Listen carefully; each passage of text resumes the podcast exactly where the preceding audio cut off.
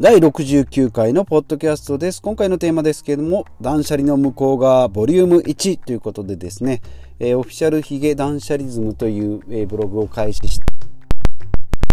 えー、まあ、前回からですね BGM もちょっと変えて、えー、一新したと言っても、まあ、中身的にはそんな変わらないんですけども、えー、改めてですね断捨離の向こう側というテーマでやっていきたいと思います、まあ、今回ボリューム1ということで、まあ、第1回目なんですけれども、え過去もですね何回かあの断捨離の向こう側というタイトルではやってきたんですけども改めてですね、まあ、今回から仕切り直してやっていこうかなと。まあ何回か分けていくんで、えー、まあ何回になるか分かんないですし、また、えっ、ー、と、不定期にやるかもしれないので、えー、まあ今回はですね、その、えー、最初ということで、えー、断捨離の向こう側で、えー、始めていきたいと思います。で、えっ、ー、と、まあ、断捨離のですね、私の、今までの、経歴というか、まあ、プロフィールみたいな感じなんですけども、私は40、今2歳ですね、1977年生まれで、えー、もともとですね、26、7歳ぐらいまで実家で暮らしておりました小中高大とですね、えー、実家の部屋で、えー、ですね、まあ、片付けはですね、ほとんど嫌い、やっぱり嫌いですね。もう机の上がいっぱいになって、えー、もう崩れて、その中から必要なものを出す、えー、生活を繰り返してましたので、まあ、几帳面とはですね、程遠い、えー、生活をしておりました。で、えー、まあ、そこで何、何をきっかけに目覚めたのかというと、まあ、やっぱり引っ越しですかね。引っ越ししたりしてですね、え、自分の片付けとかですね、まあ、整頓された生活がいいなというふうになってっております。まあもともとたまにはですね、片付けね、2回ぐらいですかね、片付けはしてたりしてたんですけど、それでもですね、やっぱりベースのものの量っていうのが絶対減らないんで、ゴミは捨てるけど使えるものは残しとく。で、しかも拾い癖があったので、収集癖があったんでですね。なんかあの、振り子時計を実家、えっ、ー、と、おじいちゃんおばあちゃんのところからもらってきたりですね、謎の宝箱をもらってきたりですね、えー、なんかあの、なんだあれ？なんか、なんかもう名前もついてないような置置物とかですね、アンティークという名のですね、ガラクタを集めるような生活。で、そういった、ま、茶色い部屋に住んでまして、で、ま、こたつで、えー、ベッド、マットレスでですね、ぐだぐだの生活。まあ、二十歳前後はタバコも吸ってましたので、え、ー、と、タバコの煙と、ま、灰皿、リモコン、ペットボトルですね。ま、カップラーメンはさすがなかったですけども、ま、それにまみれ出たえー、ゴミ屋敷で、まあ、堕落した生活をして、えー、ました。まあ、部屋がそんなんですからですね、寝るのも夜中の2時とかに寝て、朝10時、まあ、仕事してる時はさすがに6時、まあ、6時半ぐらいですかね。朝ごはんも食べずに行ってました。もうギリギリまで寝て、えー、朝食べずに昼もがっつり夜もがっつり、えー、その後遊びに行って夜2時3時、まあ、4時、まあえーと、大学生の時なんかはもっとひどくて4時ぐらいに寝て10時ぐらいに起きて11時からアルバイトっていう、え、生活をしておりました、まあ、片付けどころかですね掃除も年2回程度ですね、まあ、結婚とともにですね、まあ、片付け、まあ、引っ越ししてですね、えー、自分の必要なものだけって思うと意外とこれだけで生活できるのかっていうことに気づいてでどんどん徐々に物を減らすマインドになってくるとや片付けとかですね、まあ、余分なものがいらない使わないものは捨てようとかっていうことに目覚めて、まあ、断捨離という言葉は当時はなかったんですけどね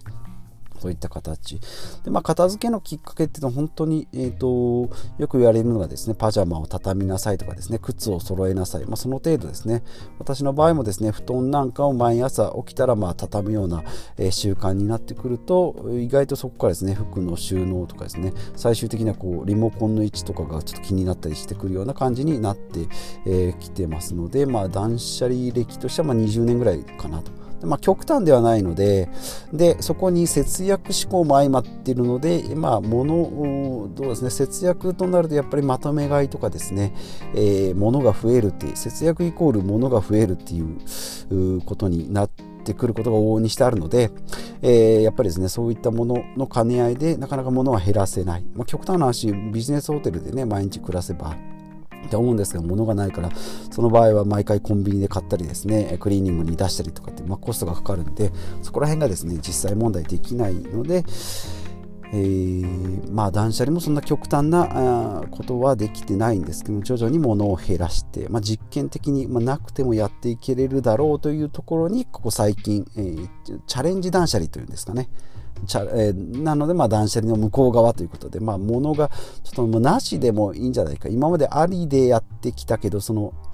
例えばヘアワックスとかですね。ヘアスプレーとかですね、まあ、当たり前のようにこう使っていた習慣、えー、ま、惰性で買っていたリピートの商品とか言って一回やめてみて、え、考える。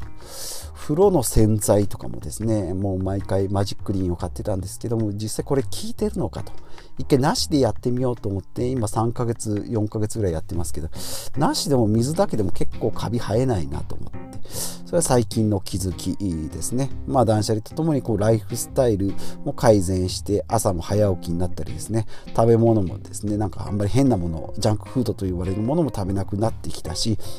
えー、夜早く寝るので朝も早く起きられるライフスタイルもできたし、まあえー、炭酸飲料からまあ水とかになってきたりとかなんか自然のものになってくる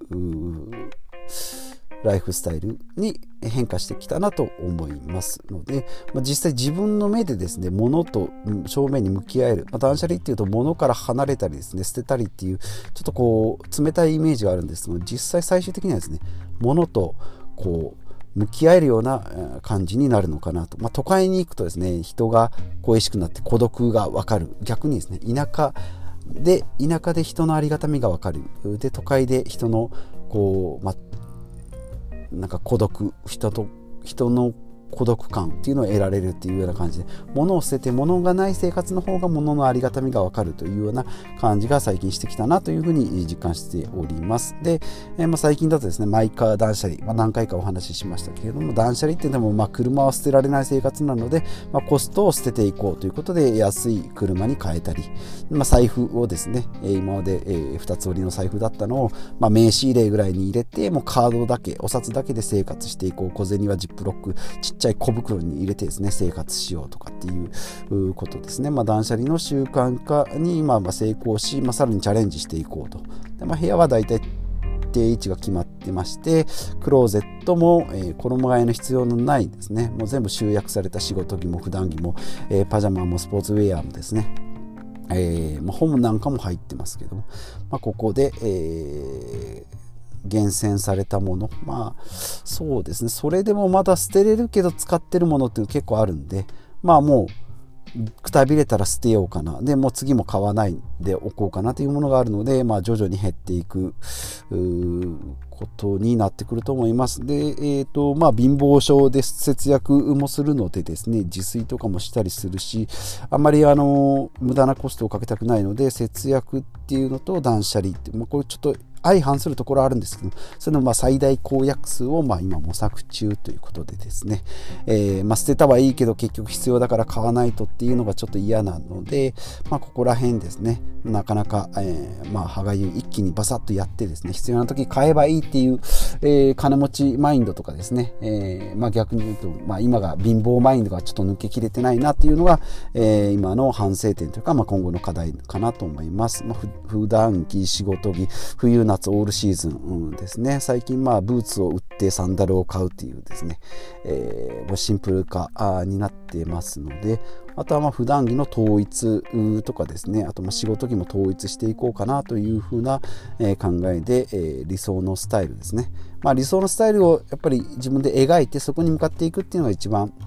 やりやすいと思います。どんな部屋に住みたいかとかですね、えー、どんな暮らしにしたいかとかですね、そういったことで、えー、まあ、極論手ぶらで出かけて必要な時に買うですね。で、えー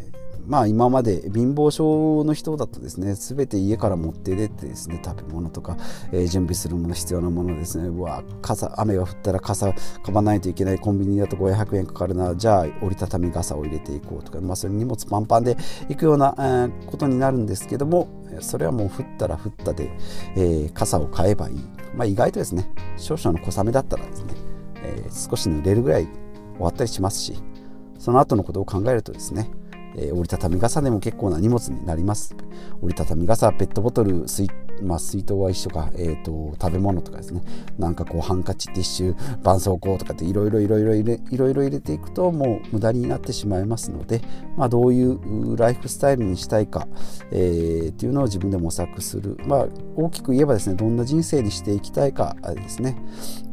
いうのを見ていかれるかなと思います。ものとシンプルに付き合えるということですね。その時代ごとにこうやりたいことっていうのが明確になってきたりするので、えー、惰性でやってきた習慣とかですね。自分に意味ないんじゃないかなと思うようなことっていうのもすぐに断ち切ることができたりですね。逆に自分にいいなと思うことがすぐこうチャレンジできたり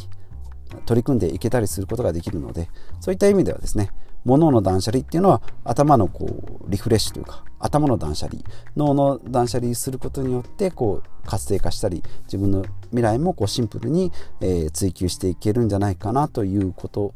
えー、を最近考えております。まあ、今回はですね、えー、断捨離の向こう側第1回目ということで、まあ、私の、えー、ダメダメ人生のお話と、えー、徐々にこう変わってきて、えー、断捨離を進めてきてるんですけども、まあ、他の方とちょっと違うのは私の場合ですね貧乏症が、えー、相まってですね節約と、え、断捨離のこのちょうどバランスですね、え、を一番重視している最大公約数ですね相反する2つの事柄なんですけども節約と断捨離っていうところですね。はい、ここをまあうまくコントロールして、えー、自分らしい断捨離を見つけていきたいなというお話でした。えー、ではまたあえーと、その前にですね、えー、今回68回、69回なんですけれども、えー、視聴回数が、えー、1000回を、えー、超えました。えー、一重にですね、皆さんが毎回毎回、こう、一回一回ですね、お時間いただいて、こう、聞いていただいたり、えー、していただけた、えー、形だと思いますので、まあ、今回もですね、今後もですね、一回一回、えー、まあ、皆さんの、えー、何かに気づきとかですね、お役に立てるような情報発信ができればいいなというふうに、えー、私も日々努めてまいりたいと思いますので、これからもよろしくしくお願いします。ということで、また次回。